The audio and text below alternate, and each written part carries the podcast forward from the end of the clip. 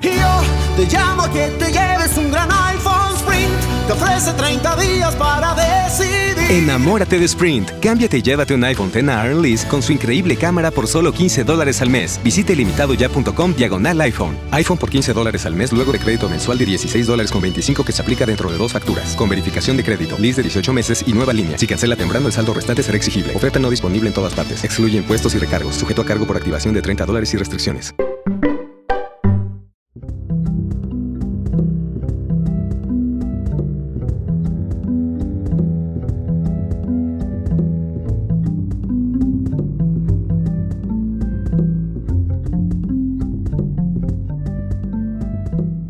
Mi nombre es Margarita García Roballo, soy escritora y esto es Primera Persona, un podcast producido entre la revista 070 y Laguna Libros. Les contaré sobre el libro y sobre mí para que cuando me lean me conozcan un poco más. Este primer episodio se llama Mar con.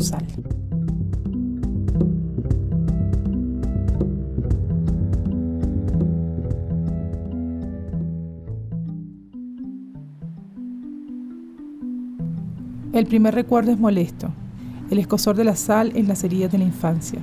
Primero te sacude, después te anestesia y el cuerpo queda como curado y limpio.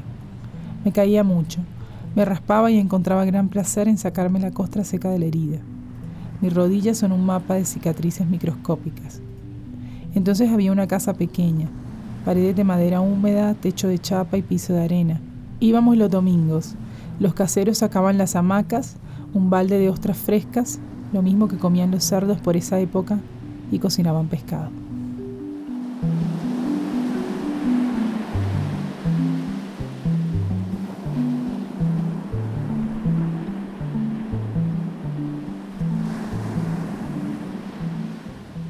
Este texto, El mar, salió de un pedido específico. Me pedían escribir sobre territorio. Me parecía un tema como muy ambiguo y muy inabarcable, territorio de que no sabía. Y finalmente pensé que si había un territorio con el que me pudiera identificar o sentir, eh, digamos, cercana, aun cuando fuera un territorio que me provocara una serie de sentimientos contradictorios, era el mar, porque bueno, crecí mirándolo y un poco aprendí también a odiarlo con el paso del tiempo me parecía que esa, digamos, como esa sensación de ambigüedad y de contradicción eran un buen motor para un texto narrativo. Arrancar con este texto, el libro Primera Persona, fue una decisión eh, que tomamos entre la editora Salomé y yo, porque nos pareció que era un texto que atravesaba como por varios estados emocionales y era un texto que también se remitía al pasado y al futuro y un poco esa era la intención del libro en general. Eh, era como dibujar una especie de, mapa emocional de una narradora que es capaz de pararse, digamos, en distintos lugares para hablar de diferentes temas en diferentes momentos de su vida. Y entonces nos parecía que este texto en un punto sintetizaba esa intención y era, eh, bueno, como una buena apertura para ese universo que, que nos iba a ofrecer primera persona.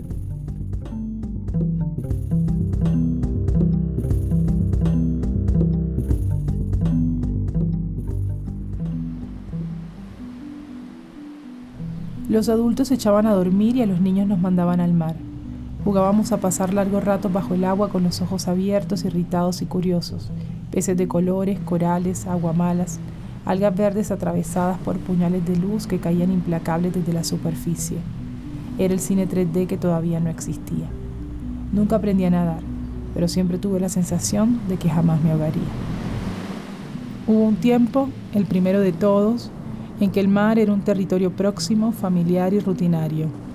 Sacarse la ropa y los zapatos, caminar dos, tres metros y zambullirse. No había mucho más que hacer. Eran jornadas propicias para el pensamiento ocioso y cíclico, flotar de cara al cielo, dejarse arrastrar por la corriente hasta algún lugar lejano. Medio millón de gacelas Thompson migraban a Kenia dos veces al año. Sabía esas cosas, o me las inventaba.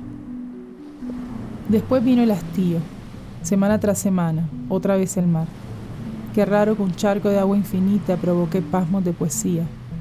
Al próximo poeta que proponga un verso sobre el mar, córtenle los dedos de un tajo y que escriba con sangre.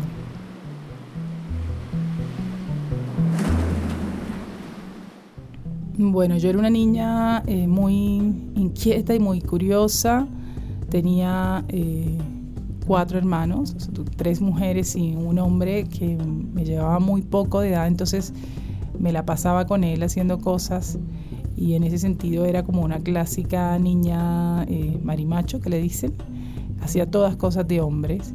Y cuando iba al mar, creo que eh, casi me la pasaba también todo el tiempo con él, con mi hermano, y hacíamos cosas como eso, sumergirnos largamente y jugar a que quien pasa más tiempo debajo del agua, atrapar eh, caracuchas, caracolitos, cosas, todas las cosas, digamos, que hacen los niños. Creo que, en ese sentido el mar definitivamente marcó mi infancia. Fue un privilegio, digamos, crecer cerca de, de este territorio.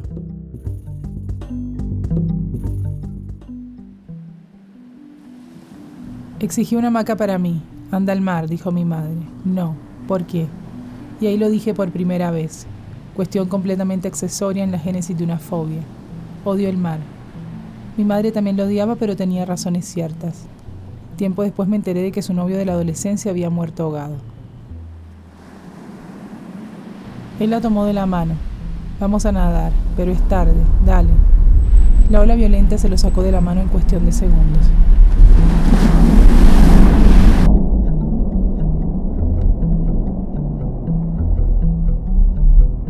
Cuando ella despertó estaba en la orilla. Los ojos del salvavidas la miraban aterrados. De fondo había un montón de cabezas a contraluz. Mi madre se alejó del mar todo lo que pudo y fue volviendo de a poco. Lo más cerca que había llegado era esa choza de domingo de la que casi no salía. Yo también me alejé, pero por motivos distintos. Me recluí en la montaña y después en la llanura. Esto era una choza de... Creo que las paredes eran como de barro, quedaba en La Boquilla, que es eh, bueno, un pueblo que está cerca de Cartagena y al que de pescadores en ese momento no había lo que hay ahora, como edificios y todo eso. Era un pueblo de pescadores, iba con mis padres y mis hermanos todos los domingos. Ahí vivían los caseros, creo que se llamaban Eusebio y Gladys, Machi, no me acuerdo el nombre. Pero bueno, eran las personas que cuidaban esta, esta casita que tenía techo de paja, no tenía piso, era piso de arena.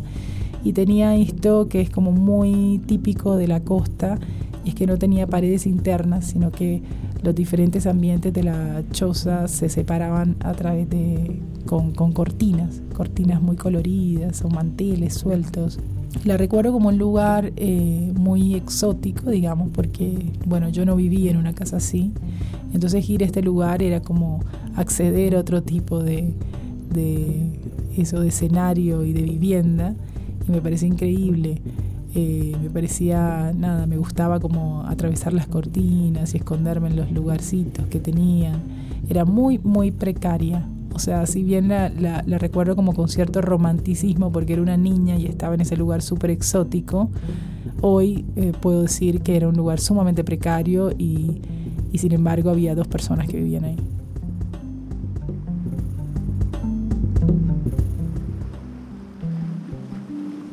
Unas vacaciones fui de visita. La choza se había agrandado, al igual que la familia. Fuimos todos, salvo mi madre, a zambullirnos. El mar estaba ahí, quieto y sugerente, y mientras lo miraba desde afuera pensé que había pocos espacios que conociera más. Me pertenece, pensé, le pertenezco. Tomé a un sobrino de la mano para mostrarle lo que había debajo del agua, esta vez con antiparras, y apenas entramos una aguamala se me pegó en la pierna. Se sintió como una tenaza. La cura era orina caliente. No sé quién la produjo, pero ahí estaba, en una botella plástica de Sprite cortada al medio, derramándose sobre mi pierna, mientras el sol y el dolor me nublaban la vista. De ese día me quedó una colección de ojos familiares que me miraba sufrir, la imagen de mi madre escondida en su choza y las ganas de que el mar se hiciera recuerdo lejano.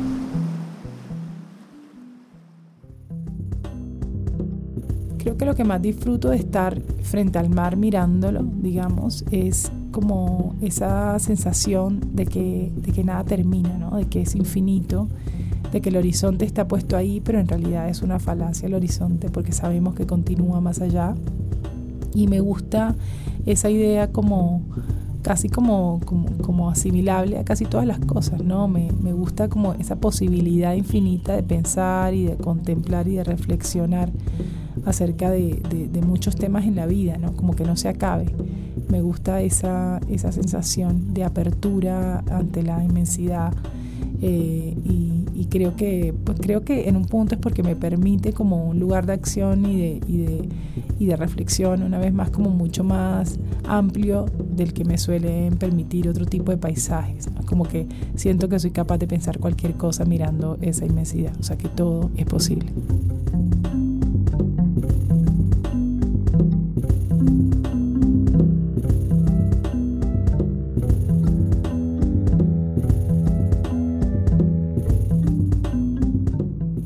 Persona es un podcast de 070 Podcast en colaboración con Acorde FD y Laguna Libros. Gracias a Margarita García Roballo, autora del libro Primera Persona. Gracias a Salome Cohen, editora de Laguna Libros. Cuenta con la colaboración de María Elvira Espinosa, directora de arte 070.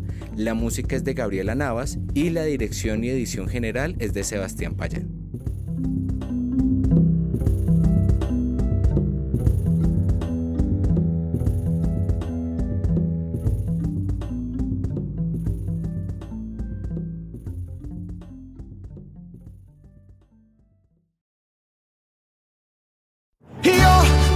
Que te lleves un gran iPhone Sprint. Te ofrece 30 días para decidir. Enamórate de Sprint. Cámbiate y llévate un iPhone X a Lease con su increíble cámara por solo 15 dólares al mes. Visite limitadoya.com diagonal iPhone. iPhone por 15 dólares al mes luego de crédito mensual de 16 dólares con 25 que se aplica dentro de dos facturas. Con verificación de crédito, lease de 18 meses y nueva línea. Si cancela temprano, el saldo restante será exigible. Oferta no disponible en todas partes. Excluye impuestos y recargos. Sujeto a cargo por activación de 30 dólares y restricciones.